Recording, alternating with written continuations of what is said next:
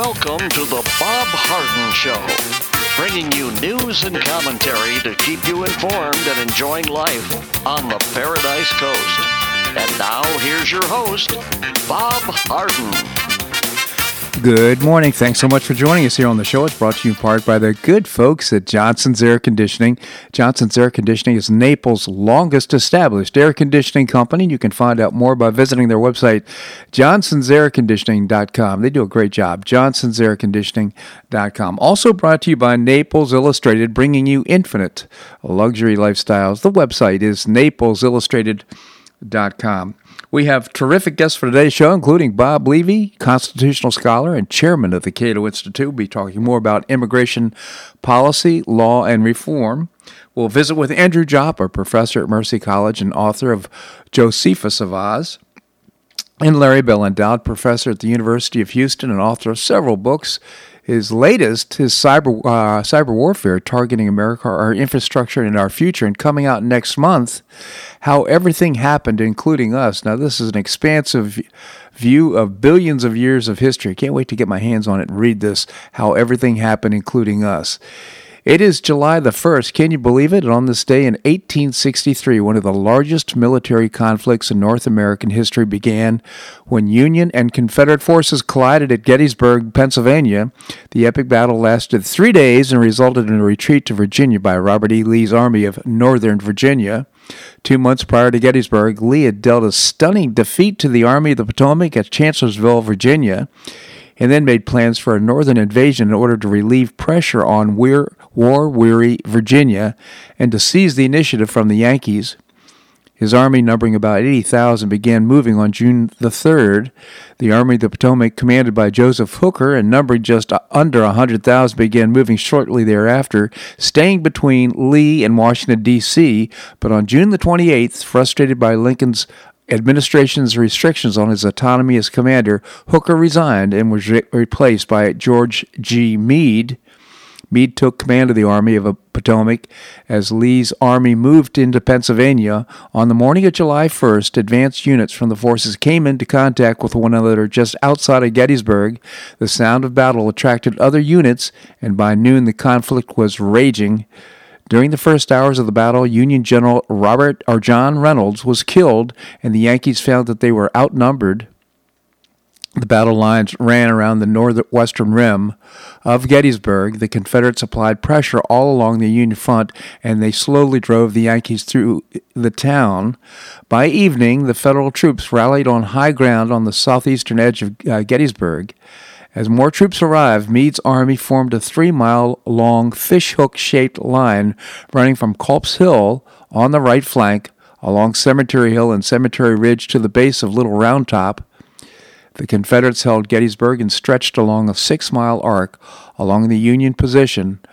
Lee's forces were, uh, would continue to batter, each end, each end of the Union position before launching the infamous Pickett's charge against the Union Center on July 3rd, of course, which was a total disaster, and uh, the Confederates had to retreat as a result. Now, one of the most meaningful things that happened, uh, my uh, dad mom took me up to uh, Gettysburg to view what happened there. Ever since, I've always been a history buff. That's one of the reasons I like to start the show with a, a, piece of history. This was a very bloody battle, one of the most bloody battles. I think we lost something like 600,000 lives during the uh, Civil War. And this, of course, uh, was the turning point of the Civil War, the Battle of Gettysburg. Well, 78 new cases of COVID 19 and three new deaths in Collier County on Tuesday. The death toll stands at 74. 437 tests reported yesterday by the state for Collier County, and that's a positivity rate of 17.8%. COVID 19 cases in have increased to 4,225 with 33,777 tests. That's a 12.51% positivity rate. A total of 323 people in Collier County have been hospitalized, most of them uh, have been released. The state's uh, hospitalizations are shorter and shorter now. We're not using respirators. We made uh, learned a lot in this whole process. But the point is, there's a lot, of, lot of uh, chicken licking the sky is falling type of stuff going on right now. Uh, Florida GOP Governor Ron DeSantis said he's not going to uh, go back to shut down even as coronavirus cases in the state continue to rise. He told reporters yesterday he thinks the surging numbers of COVID 19 cases are not because of stores being open, because social interactions, he said. We're not going back closing things, he said. I don't think that that's really what's driving it. People going into business is not what's driving it. I think what you're seeing is younger folks I think a lot of is more just social interactions is so natural. Florida has totaled more than 152,000 coronavirus cases on Tuesday, including at least 30,500 deaths. We're open. We know what we need to protect. Most of the folks in the younger demographics, although we want them to be mindful of what's going on, are just simply much, much less at risk. And these folks who are older are in the older age groups, uh, said DeSantis.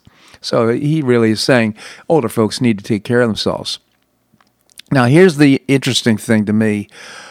When did flatten the curve? Now, remember what flatten the curve was all about? It was all about hospitalizations. Now it's all about cases, isn't it? Uh, the uh, mainstream media, again, trying to stir up, uh, uh, fan the flames of uh, fear so the f- flatten the curve has now become we res- reserve the right to panic, and everybody should panic according to the mainstream media because we have more and more cases. Well, I repeat myself, but I've, i truly believe that this pandemic is going to spread irrespective of uh, what we do. It'll just lengthen the amount of time uh, if we uh, uh put measures in place, for example, to close restaurants and so forth. But uh, frankly, younger people are just they're might maybe getting it, maybe mild symptoms or they're asymptomatic. But uh, we just need to get through this thing, and we can best do it by getting uh, herd immunity. Seventy percent of the people get it.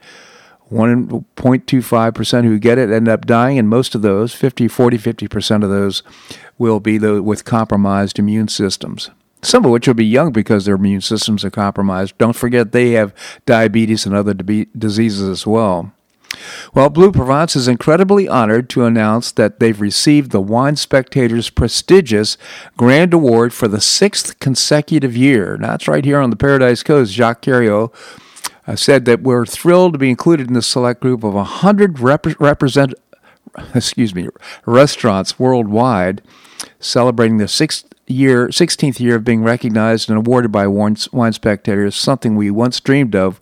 We look forward to celebrating more, many more years to come. Great restaurant, great place to go. Uh, Bleu Provence, uh, uh, again, six year, one of the top 100 restaurants because of the wines that they carry. U.S. major stock indexes posted a strong rally yesterday, up 217. For the quarter, the Dow posted its best performance in 33 years, gaining 17%, while the S&P rose 20% and the Nasdaq surged 30% last quarter. Doesn't mean a lot though, because most people look at their portfolios and say, "Well, still got a ways to go to get back to where we were." But irrespective, it's nice to see it going up. Right now, futures are down though. Well, Fox, uh, Fox News Tucker Carlson has the most successful quarter viewership in the history of cable news with an average of 4.33 million viewers per night during his 8 p.m. slot. I, we never miss Tucker Carlson's show. It is, aside from the music that, that opens the show, it is a fantastic show. Well, yesterday he had a very, very poignant opening he called on voters to hold Republicans accountable in the aftermath of Monday's interview with Senator Mike Braun.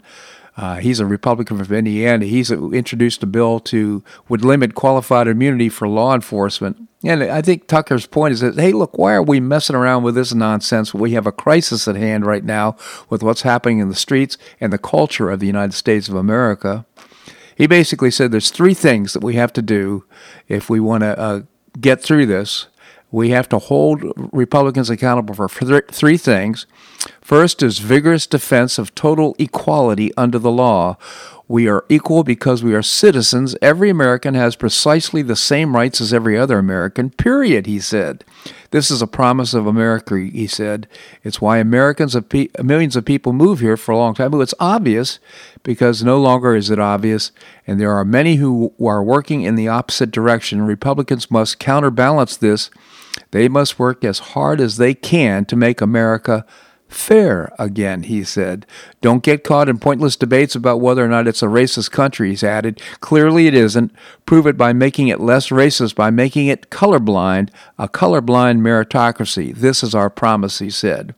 The second point, he called on Republicans to defend our freedom of speech. He said, We're not a free society without that, he said.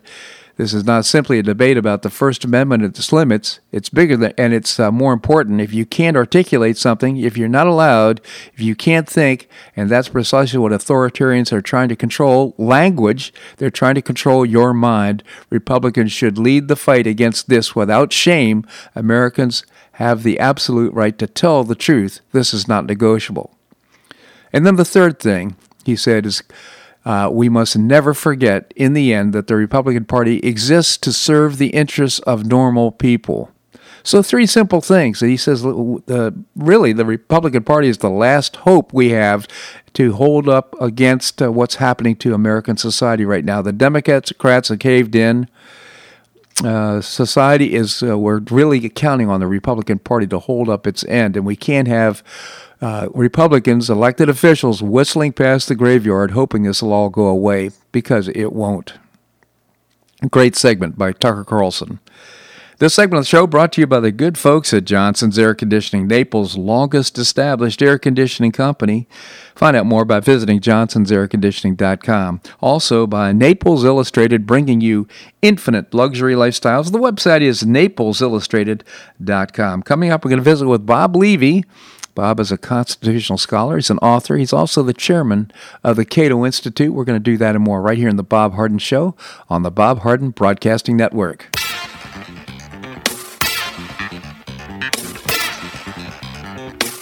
Stay tuned for more of the Bob Harden Show here on the Bob Harden Broadcasting Network.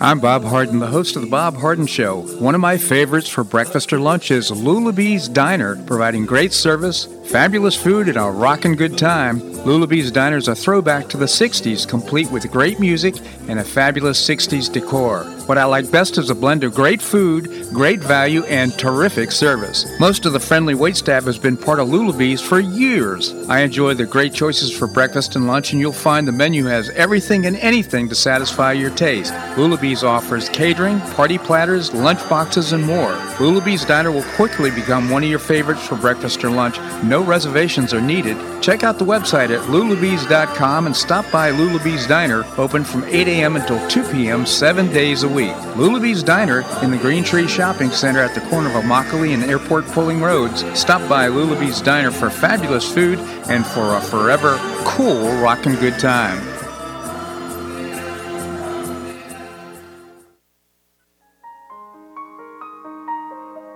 Gulfshore Playhouse, devoted to creating professional New York style theater at its very best and at affordable prices, presents a fabulous new season of productions beginning in November with a world premiere of a one man show written by and starring the talented Associate Artistic Director of Gulfshore Playhouse, Jeffrey Bender. Pinup Girls opens in January, singing a cavalcade of hits inspired by real letters from our troops overseas. Inspired by what they find funny, romantic, heartbreaking, and sexy, the ladies put on a show show that celebrate the guys and gals who fight to defend our country. Bang Bang opens in March, written by legendary actor of Monty Python fame John Cleese. You'll surely be wiping away tears of laughter with this one. William Shakespeare's A Midsummer Night's Dream opens in March. Meddling parents, impetuous young lovers, and cunning fairies collide in Shakespeare's enchanting classic. Another Revolution by Jacqueline Bircher opens in May. You won't want to miss this timely new work about finding hope in one another through the uncertainty of the world around us. What a terrific season of productions. Tickets for this great new season are available now. Tickets start at only $38. Tickets can be purchased by calling the box office at 866 811 4111 or visiting the website gulfshoreplayhouse.org. We'll see you at the show.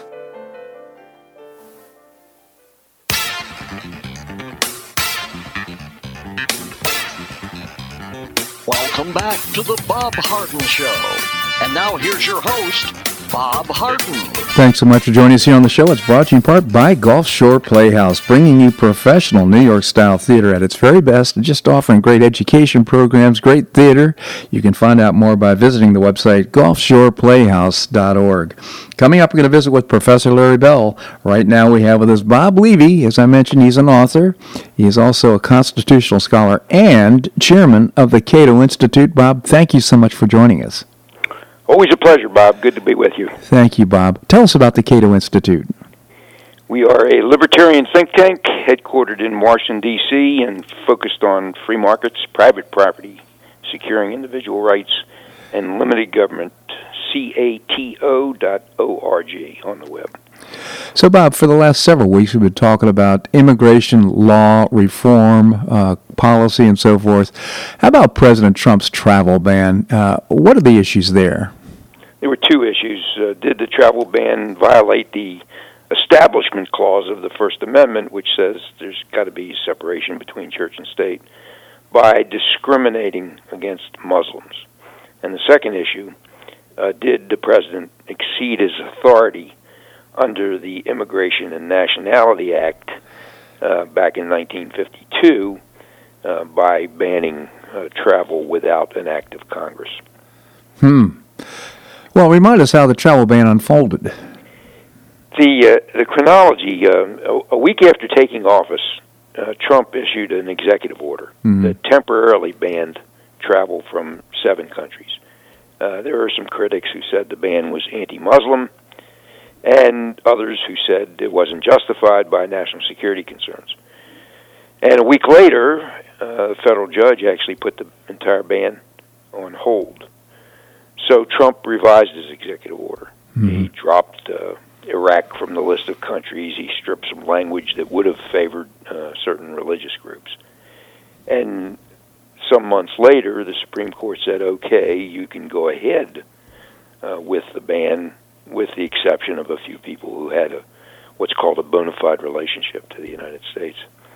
And then Trump decided uh, he wanted to cancel the order and replace it with version number three, where he added, and this was, of course, an attempt to to uh, diffuse the notion that it was anti-Muslim. He added North Korea to the ban. He mm-hmm. added Venezuela to the ban, and he deleted Sudan, which was a Muslim country. So interestingly, there was no citizen of any country on that list had carried out a fatal terrorist attack on American soil in the previous 20 years. And also interesting, 15 of the 19 9/11 hijackers were, as we know, from Saudi Arabia, and Saudi Arabia was not on the list. Mm-hmm. So there was some question um, as to whether or not the ban was really intended uh, for national security purposes, and that was the controversy. Still, I, I you know, if I'm not mistaken, uh, the ability to make these decisions is actually included right in the Constitution. Yeah, well, that's what came to the court, and that's what the Supreme Court uh, had to decide after the appellate courts took a little look at it too. Yeah. So, what does the ban? Uh, where does it stand now in the appellate courts and the Supreme Court? The Supreme Court in 2017 allowed the ban to take effect um, on a temporary basis, and then it went back to the appellate courts, and the Ninth Circuit said that the ban was not linked to national security and exceeded his statutory authority. And then the Third Circuit said, yes, the ban does unconstitutionally discriminate against Muslims. So they wanted to stop the ban. Mm-hmm. And the Supreme Court again had to step in and decided to um, take one of the cases, which was Trump versus Hawaii. And Chief Justice Roberts, uh, joined by the uh, four conservatives, uh, held that the president does have broad discretion, as you noted, to suspend the entry of entry alien uh, uh of aliens from certain countries. Um, and the Immigration and Nationality Act said the Supreme Court authorized him to deny entry if it would be detrimental to U.S. Uh, interests. And since Trump's executive order said nothing about religion, and since the restricted countries uh, had been designated by Congress uh, or by prior administrations as indeed national security risks, then Roberts concluded that you know the court wasn't going to step in and substitute its own judgment uh, for the judgment of the chief executive on uh, matters of of national security. So, good decision there. So, is the travel ban necessary to protect against terrorists, in your opinion? Well, in my opinion, uh, not likely. Uh, of course, there's wide variations in, in views on that matter. I think, quite aside from the legal arguments, there is this underlying policy question: Is it a good idea? Uh, that's separate from the constitutional question. Mm-hmm. So, according to a Cato Institute research paper, uh, the chance of being killed by a foreign-born terrorist uh, since 1975 is one in 3.6 million uh, per year, which is about one fifth as high as the, the risk of drowning in a bathtub. And the uh, the chance of being killed in a terrorist attack by somebody who entered the U.S. illegally is an astronomical one in 11 billion uh, per year. Bear in mind that the, the terrorist-related deaths uh, were most of them were from 9/11, and none of those murders murderers were here uh, illegally. And the State Department itself has has, uh, has reported, and this is a quote: "There is no credible information." Now, this was through 2016 that any member of a terrorist group has traveled through Mexico to gain access uh, to the United States. Mm-hmm. So I, I think uh, my conclusion is, and uh, the folks at Cato who specialize in this area, that that no, it's not likely to be necessary for national security purposes, uh, which is quite separate from whether or not the president is authorized to make those uh, decisions. Mm-hmm. the court has said yes, he is. Of course, it reminds me of the of the point that uh, terrorism, the purpose is not necessarily just to kill some folks, but it's to create a sense of terror in the country, like bringing about all the things that we've done in order to protect ourselves. For example, at the, in airports and so forth. So, in, in that sense, uh, it's kind of like the coronavirus, isn't it? Well, indeed. I mean, if there is a perception that we're under some threat, then of course, by diminishing that perception, you do the country a service. Absolutely. Uh, again, let, let me ask this one other question. What about drugs crossing the border? Well, Trump said uh, that the southern border is a pipeline for vast quantities of uh, illegal drugs, but the you know the DEA says that only a small percentage of drugs comes across between these legal ports of entry because the cartels hide drugs in cars and trucks and buses and trains and underground tunnels, and none of that would be affected by a border wall. Mhm. Uh, they come through, uh, you know, the usual ports of entry. Um, if there were a problem, I think the best remedy there would be drug legalization. Yeah. Uh, and as a bonus, of course, we'd be confronting this gang-related violence in the United States and the and the lawlessness that propels a lot of these asylum seekers from Central America. And because drugs are illegal, uh, the participants in the narcotics trade can't go to court to settle disputes, so they settle them by force on the streets of El Salvador and Guatemala and Honduras, and therein lies our uh, asylum problem. Yeah. Meanwhile, DEA, you know, has thousands of agents uh, who could be fighting real crime or terrorism, and, and the uh, immigration system uh, remains broken because of that. And the war on drugs, it's fair to say, has been an unmitigated disaster. A total disaster. Absolutely, all the resources that we put towards uh, towards that, people in jail for uh, crimes that that are not against other human beings or their or their property, uh, and you know, quite frankly, uh, as a libertarian, I just prefer all of us to be able to make our own decisions about their, our own bodies, and if we were to do that, we could alleviate a lot of expense and a lot of crime across the United States and around the world. Quite frankly. Right on. Right Bob- on. Bob Levy, again, the chairman of the Cato Institute. I encourage you to visit cato.org, C-A-T-O dot org. Bob, genuinely appreciate your commentary here in the show. Thank you so much for joining us. always a pleasure, Bob. Good to be with you. Thank you so much, Bob. All right, coming up, we're going to be uh, visiting with Andrew Joppa, professor at Mercy College and author of Josephus of Oz. That and more right here in the Bob Harden Show on the Bob Harden Broadcasting Network.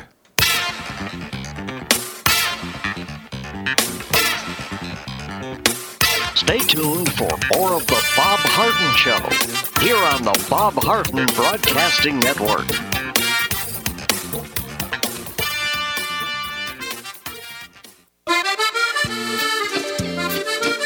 Bleu Provence Restaurant is a favorite dining destination for many Neapolitans, including Linda and myself. Bleu Provence, located in a historic building in the heart of Old Naples at Crayton Cove, offers a mix of French bistro cooking with bold, fresh Floridian flavors. Experience award-winning cuisine at Bleu Provence and enjoy one of Florida's most extensive, eclectic, and fun wine cellars. Dining to choice of the popular Eden Bar, the intimate Courtyard Garden, or the beautiful Provencal Caribbean Dining Room. Enjoy a wonderful and memorable evening in a casual and relaxed atmosphere that includes a taste of Provencal hospitality. Bleu Provence is open seven days a week all year round.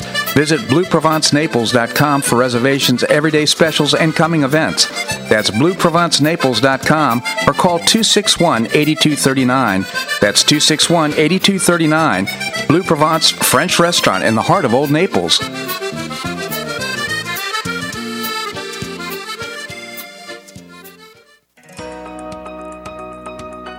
You have an extra auto you'd like to donate to charity? Maximize your tax deduction, support your favorite charity, and help a local child in need by calling Naples Auto Donation Center. Naples Auto Donation Center is a not-for-profit licensed car dealer. Just call NADC at 692-9840 and they'll take it from there. You get a properly documented tax deduction for whatever the vehicle actually sells for. Your designated beneficiary charity gets half the profit after fix-up costs, and the net revenue generated by NADC goes to Friends of Foster Children to provide tutoring and other enrichment activities for foster children the government doesn't provide. And NADC is also one of the few places in Collier County that sells inexpensive cars that actually run to folks who would otherwise not be able to afford one. It's a real win-win. Call Naples Auto Donation Center at 692-9840 or visit the website nadckids.com. You'll be glad you did.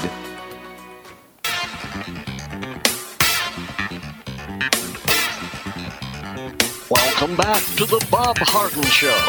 And now here's your host, Bob Harden. Thanks so much for joining us here on the show. It's brought to you in part by the Foundation for Government Accountability, creating policies and programs to get able bodied folks off of welfare and back to work. It's a moral imperative, and I'm proud to be on the board uh, serving with the Foundation for Government Accountability. You can find out more by visiting thefga.org. Coming up, I'm going to visit with Larry Bell, uh, endowed professor at the University of Houston. Right now, we have with us Professor Andrew Joppa. He's an author. He's also written a, a book called Josephus of Oz, a terrific read. Uh, Andy, thank you so much for joining us. Good morning, Bob. Good morning, Andy. Well, Independence coming up just a couple of days. Here it is, July 1st, and we're going to be celebrating our independence on July the 4th. Any thoughts? Well, I just published a, uh, an essay on Independence Day. It's um, it, obviously, of course for celebration. It should be always for Americans. Uh, but I offer perhaps the sobering thought that uh, within a year, let's say next July 4th in 2021, uh, there is a doubt that we'll even be celebrating that. If we look at the tearing down of the statues, uh, many of them re- uh, are remembrances of great American heroes, profound heroes, Washington, Jefferson, even Lincoln. Um, the, the suggestion that Mount Rushmore is, is under, under threat. Uh, and if we look at the possibility of how this all may unfold, it may be, this may be our last Independence Day that we actually celebrate in the form that we currently do. So uh, that certainly is a, is a pessimistic comment. I'm not predicting that. But I think if we look at the flow of current events, I think that is a uh, unfortunate a possibility in, in the future, Bob.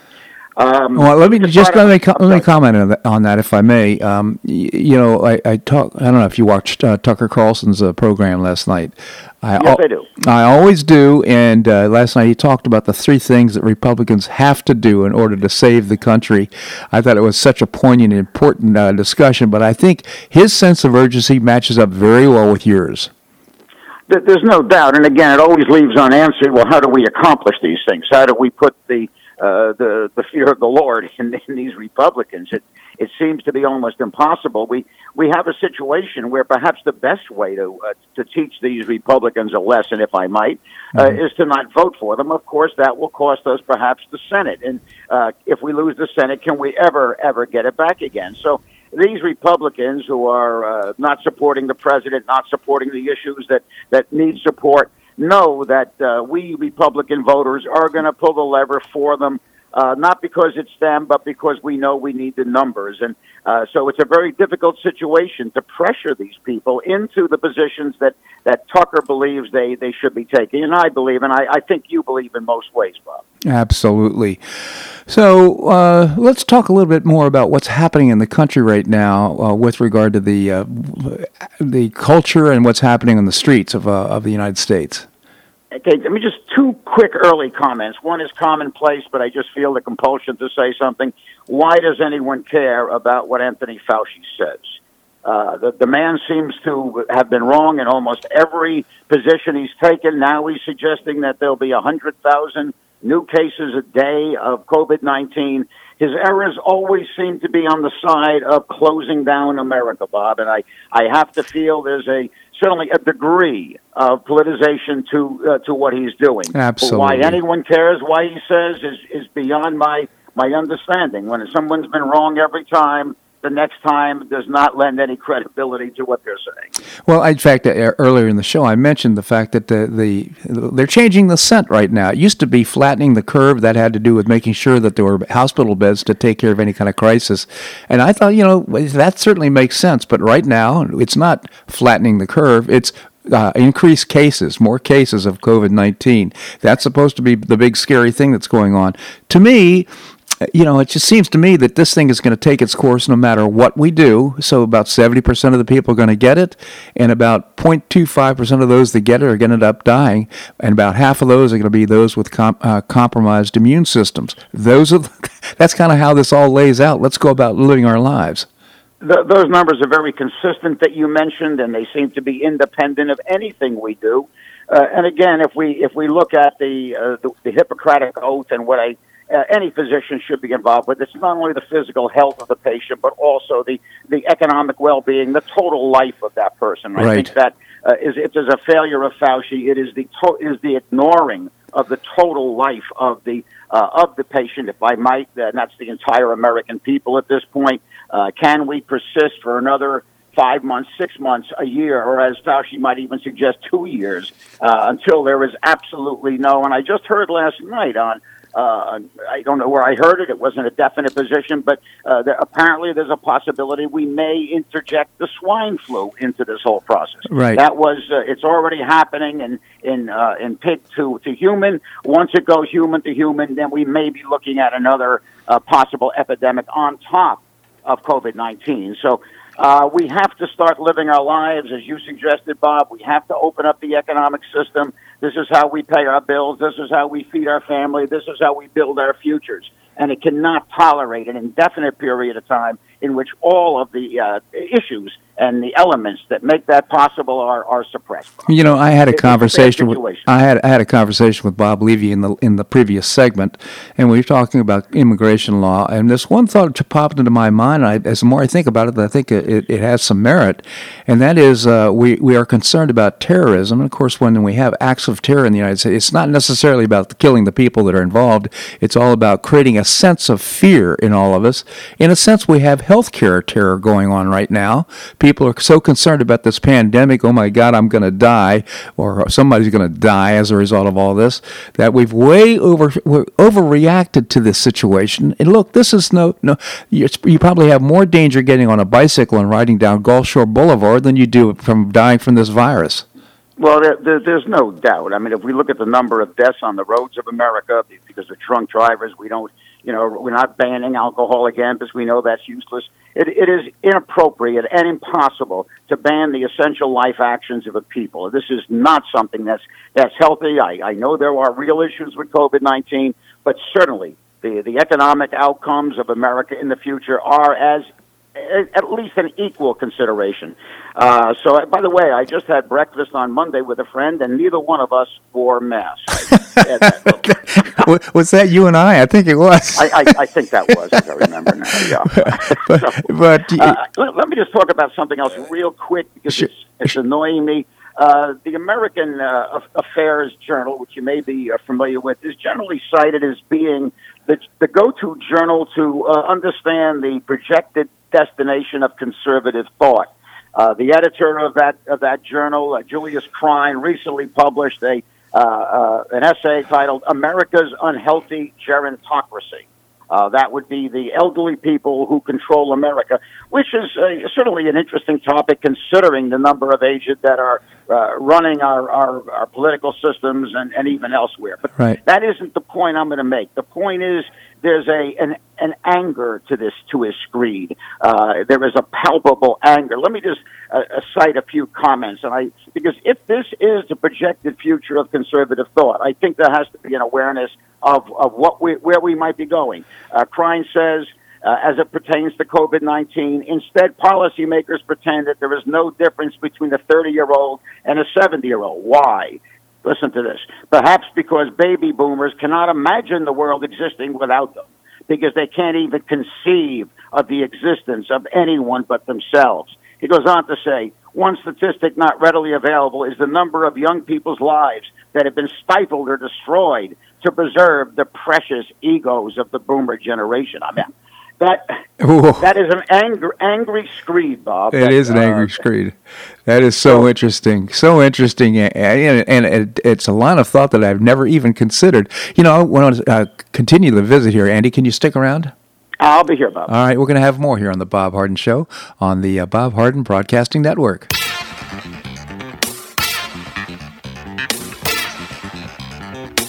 Stay tuned for more of the Bob Harden Show here on the Bob Harden Broadcasting Network.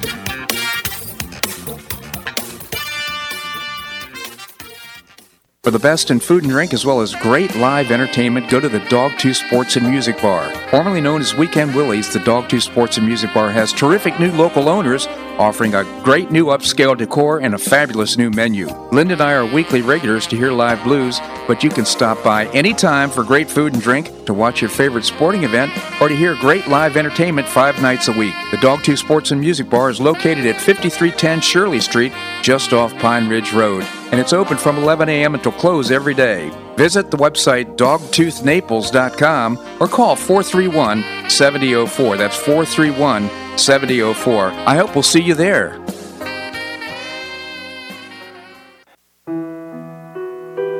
Did you know St. Matthew's House operates the only emergency homeless shelters in Collier County? St. Matthew's House provided more than 500,000 hot meals to those in need last year, and since 2010, 527 men and women have graduated from the St. Matthew's House Justin's Place Addiction Recovery Program. For over 30 years, St. Matthew's House has provided innovative solutions to fight homelessness, hunger, substance abuse, and poverty in Southwest Florida. And you can help St. Matthew's House in this life transforming work by patronizing the St. Matthew's House thrift stores, Cafe M25, car wash and detailing center, and award winning catering operations. For more information, visit stmatthewshouse.org. That's stmatthewshouse.org. St. Matthew's House is a 501c3 not for profit organization and does not solicit government funding.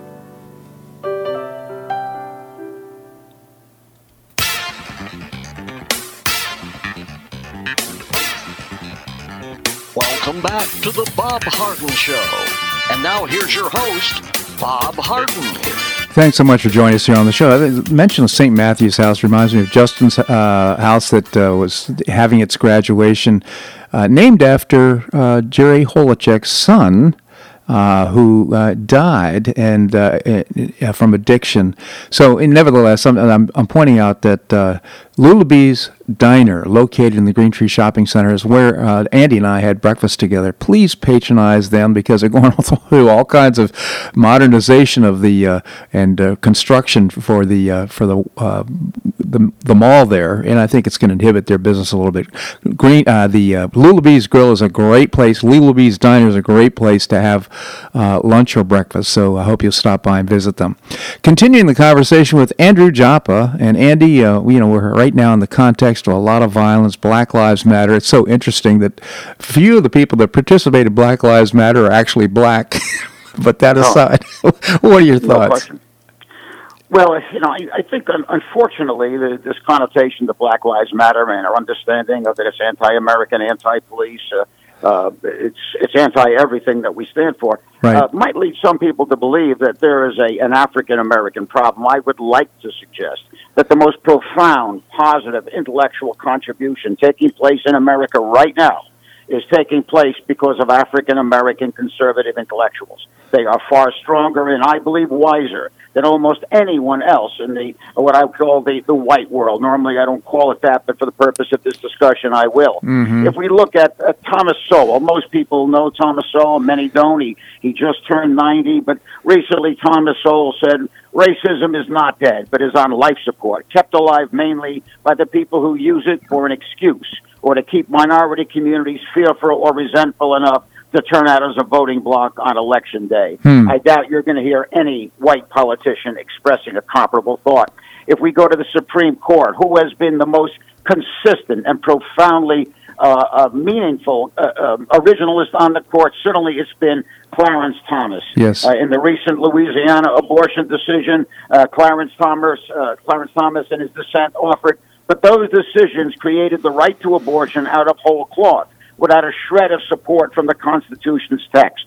Our abortion precedents are grievously wrong and should be overruled. Once again, Thomas uh, avoids the issue itself, which is the uh, what the court should do, and deals only with the constitutionality of it, which is what the court should be dealing with in every issue, uh, but uh, fails to do so in many cases, particularly uh, John Roberts. So Clarence Thomas is a consistent voice of, uh, of constitutional originalism. Yes. If we look at, uh, if you, Bob, if you want to say something as I go along. no, no, no, Andy, I don't want to inter- interrupt your train of thought. Go ahead. Uh, if we look at Robert Johnson, the head of, um, uh, who founded, co-founder of BET, Black Entertainment Television, uh, he said, look, the people who are basically tearing down the statues, trying to make a statement, are basically borderline anarchists. They really have no agenda other than the idea we're going to topple a statue. Uh, he goes on to say that uh, he's amazed that that, uh, that at the white community, the white liberal community, and the black community, he suggests is laughing at them. Right. He says the black community hasn't had the slightest interest in these statues. That this is entirely a white liberal issue, nothing to do with blacks. Who, as I say, uh, he says uh, blacks are laughing at whites. If we look at Shelby Steele, uh, Shelby Steele has been around in the uh, uh, the, um, the American uh, world for I'm guessing 30 or 40 years now that I'm aware of him. Uh, he says re- recently claims of systemic racism are doing nothing other than expanding the territory of entitlement. That they are artificially contrived uh, to merely expand the potentialities for entitlement. Uh, if we look at a, a uh, civil rights attorney, Leo Terrell, How about Leo Terrell? Isn't he? He. how, how about Leo Terrell? He, that is so because this guy was so liberal, and now just to hear him talk, he gets so worked up right now about what's happening with Black Lives Matter. And He's a he's a former civil rights attorney and former teacher and professor and so forth. But this guy, it's just amazing to hear what he has to say. Some sometimes the truth overwhelms any kind of prior ideology. It doesn't happen with many, but with Leo Terrell, that certainly happened, uh, where he said Black Lives Matter is profiting on a false narrative, Right. and he has been one of the hardest hitting people in that area of anyone in America. And you're not going to find any white politician that even resembles the strength of a Leo Terrell in these current discussions. If we look at uh, uh, a voice that most people don't know about is Lloyd Marcus. Lloyd Marcus was uh, perhaps the leading uh, black to emerge from the Tea Party movement, uh, and he recently said, uh, talking about Black Lives Matter, he said the entirety of the existence of Black Lives Matter is a derivative of the fake news media. Yeah. Uh, so here I, I've given uh, five or six different uh, uh, African American voices, and these are not just incidental voices in these discussions. No. These are profound voices that, that I think are being listened to and should be listened to. By. Yeah, I want I want to include Walter E. Williams from uh, uh, college up in uh, what's the name of up in uh, Virginia. Uh, George Mason. George Mason University, and uh, he is so wise, has so much wisdom. But he, what he points out is, look, here are the real issues for blacks. Please understand that what they need is school choice. And he goes on, just as opposed to reacting to Black Lives Matter, he's all focused on what can we do to improve our lives. And basically, it's, well, just get out of our lives, quit trying to help us. We can do it on our own. Well, and, and a theme, uh, a theme through uh, many of these uh, black uh, intellectuals is the, the need for the for the black community to at least evaluate, consider its own behavioral process. Right. Uh, they don't shift blame entirely to that black community, but they say if you leave that out of the discussion, you have no chance of resolving the issues. And I, I think that if a, if a white politician certainly said that, they would be immediately branded a racist. Now, perhaps there's an easy uh, out for uh, for black intellectuals uh, because they're black, but in reality, these people are labeled as Uncle Toms and as Oreos and a whole variety of nasty names that they're called. Uh, so they take a lot of heat. If we add into this discussion Candace Owens, a, Yes. a young woman who tours American colleges, and Yes. uh, she takes a tremendous amount of heat, including her life being under under under threat when she said, "Look, George Floyd, his death was regrettable, and it shouldn't have happened in the way it happened, certainly." But she says this man was a thug and a criminal, and for to uh, raise him up as a hero uh, for the black community is an absolute outrage. So if we if we look at these black contributions, uh, I think they are the most profound taking place in America right now, and I think we have to stop for a moment and identify that. And, and understand that Black Lives Matter does not define the black community. That it is voices that I've mentioned that really do so, and and I think they have to be given the respect they're entitled. Well, absolutely. You know, they certainly have my respect, and I know they have your respect, Andy. Unfortunately, they don't get a voice on mainstream media because mainstream media will not promote their message, and uh, that's just extremely unfortunate. They are important voices, and uh, you know, it just uh, just makes me think of. just to, to reinforce that point, Bob, I was uh, teaching in the Bronx and Manhattan quite frequently. Uh, uh, my courses, when I was uh, in the classroom, were, were there, and I would bring up the name of, of Thomas Sowell, for example. And I, I can honestly say this is not hyperbole. Uh, I had never met an inner city black who ever heard of Thomas Sowell. Oh. And I said, my God, man, you have the most widely published and widely respected economist in America, perhaps, and you don't know him. That that you have to stop and think to yourself, as I would talk to my to my African American students. Why not? Why is that name, that profound name, that profound contributor, not part of your understanding of the of the potential of the black community? Yeah. Um, it was an outrage. Yeah, oh, such an important message. Again, the message is out there. We just need to find channels and ways to promote these messages. And again, I come back to the passion of Leo Terrell the other evening on. It was just unbelievable to think about his background. Only probably a month ago, he was pushing the liberal cause, and right now One, he. one of the most amazing stories in this country right now is Leo Terrell, no doubt. Bob. No question. You know, Andy, always, I'm never, never sure where this conversation is going to go, but it's always very passionate, always very informed, and very, very, uh, just great information. Thank you so much for joining us. I appreciate those comments, Bob. Thank you. Absolutely, Andy. All right, coming up, we're going to visit with Professor Larry Bell. This man is a great man, uh, Professor Bell. He has been extremely, uh, he, very important in the entire space program. He's the uh, endowed professor of space architecture. That's basically creating spaces for uh, very extreme conditions like outer space. He's also the author of several books. His latest is Cyber Warfare Targeting America, Our Infrastructure, and Our Future. But he's got a new book coming out as well. We'll talk about that and more right here on The Bob Harden Show on the Bob Harden Broadcasting Network.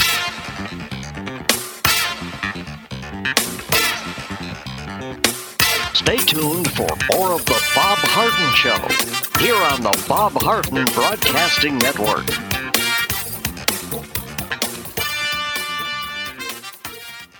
Do you or a family member suffer from chronic pain in your knees, hips, or shoulders? Joint pain can be a nagging and serious problem requiring expert and compassionate care. I know I'm Bob Harden, the host of The Bob Harden Show. Until 2006, I was suffering debilitating pain and deformity in my knees. I couldn't enjoy biking or golf or even sleep without chronic pain as a constant companion. Thanks to Dr. George Markovich and the professional staff at the Institute for Orthopedic Surgery and Sports Medicine, my pain is gone and I'm back to doing the activities I enjoy with no pain. I have a lifestyle I could only imagine prior to knee surgery, and you can too.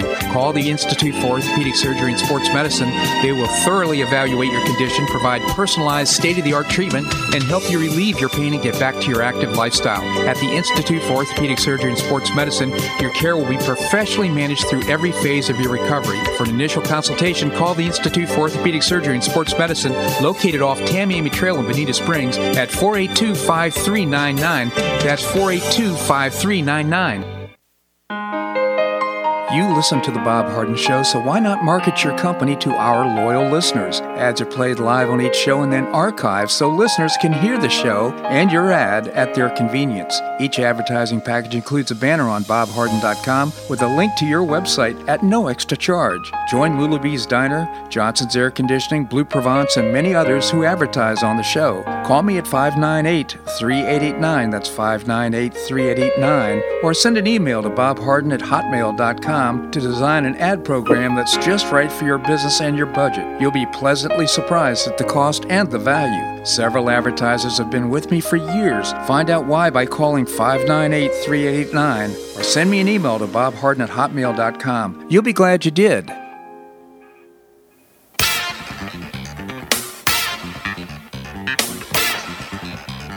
Welcome back to the Bob Harden Show. And now here's your host.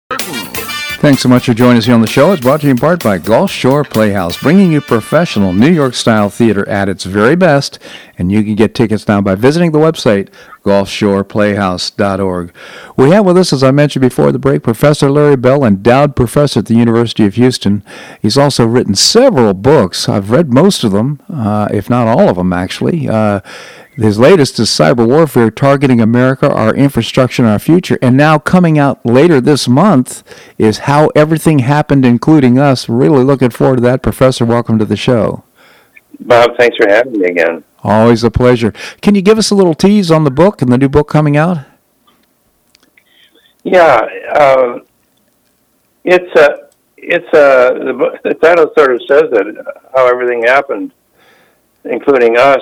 Uh, it's it's a history and it's a history of science and a history of of life book and it's it's you know it's it's a serious book. I don't think it's I try to make it readable, but it goes back to even the beginning of the universe and uh, as we know it or as we understand it and and and one of the fascinating things is and it it looks at events, you know, major events and of course the the, the difficult times you know, aspect it, you say, well, what's a major event? You know, what when you're looking at the, you know the universe and looking at planet Earth and so on, what are the what are the major events? And so it's not about North America. It's and you know it's really about the, the the the birth of life and the birth of the empires and and um, you know it, it talks about how you know, even prior to that, how how uh,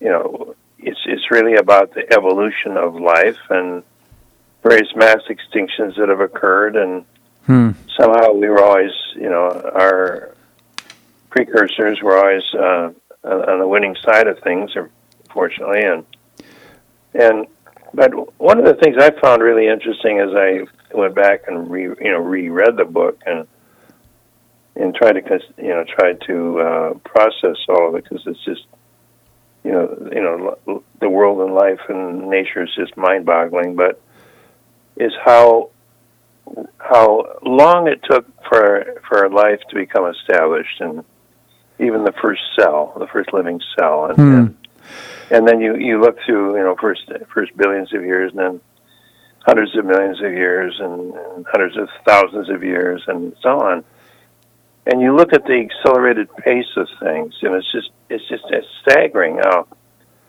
Uh, and, and you look at today, what's what happens in ten years, what's happened in the last year, what's happening last month. Yeah, just to- and and and and, I, and the charts at the beginning of the book, I take it, you know, through these time segments, and and you see with the information revolution how how it just it's just staggeringly fast we're we're inventing machines now that can outthink ourselves. Yeah.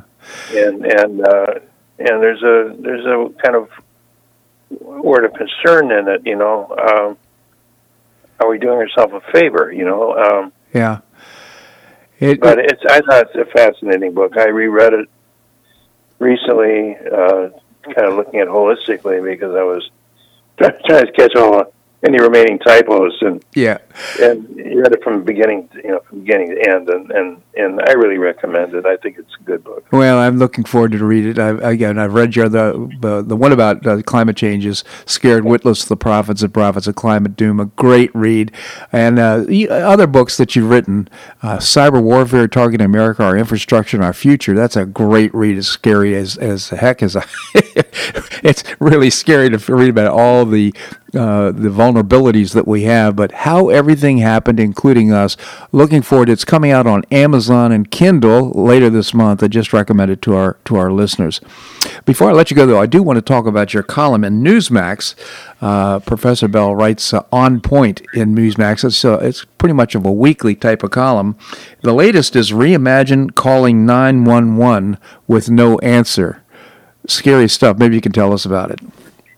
Yeah, I think we're all scratching our heads now where we see this, you know, this really a lot of chaos in cities and and um, you know the you know the protests that that sort of morphed into into riots and, and shootings and so on and and uh, we I think scratch our heads to say now they're talking about defunding and eliminating police and I said you know, you know it's just basically you can, you know, you can be comical. I say, well, you know, what, how's that going to work out?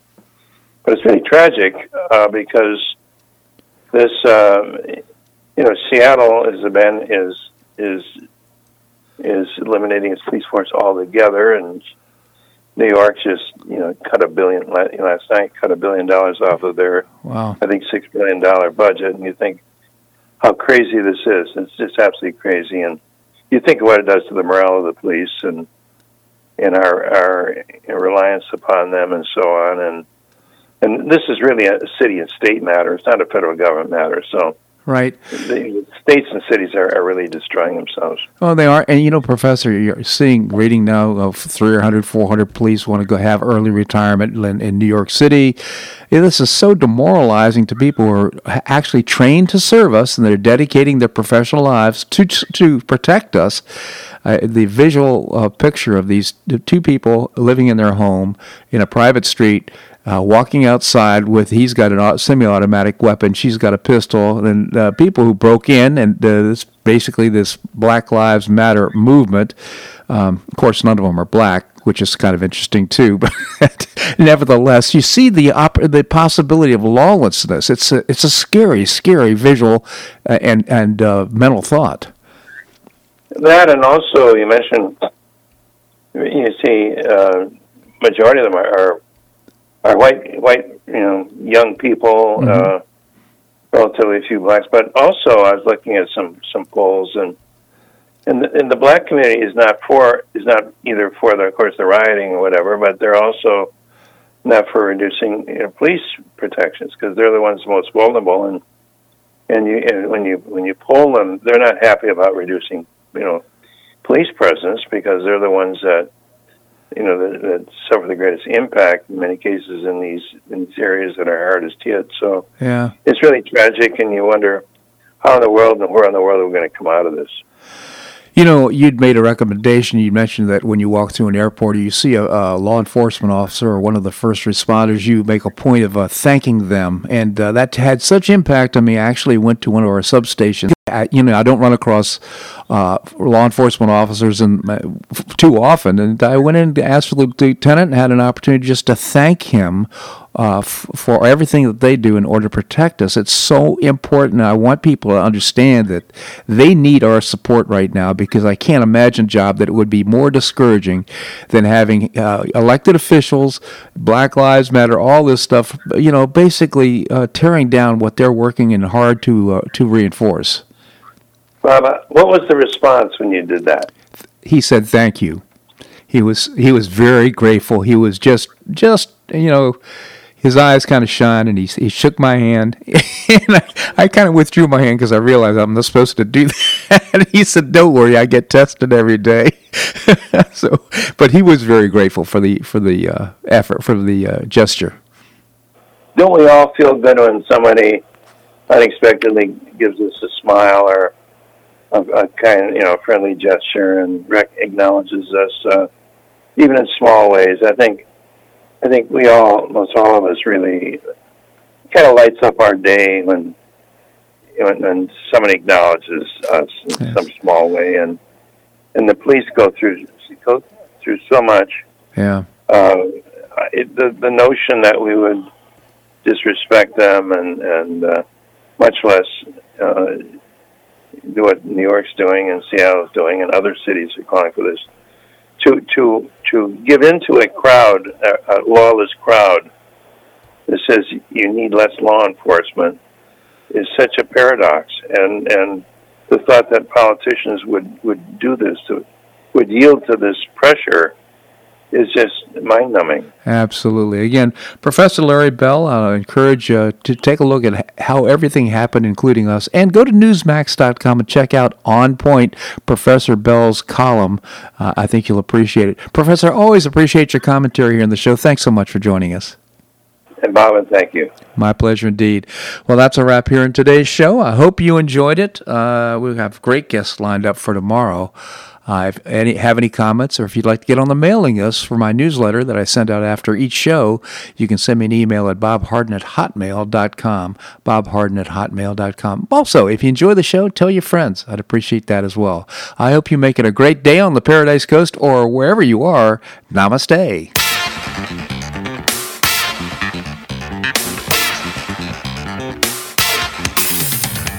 Thanks so much for listening to The Bob Harden Show on the Bob Harden Broadcasting Network. For more information and audio files of previous shows, visit www.bobharden.com.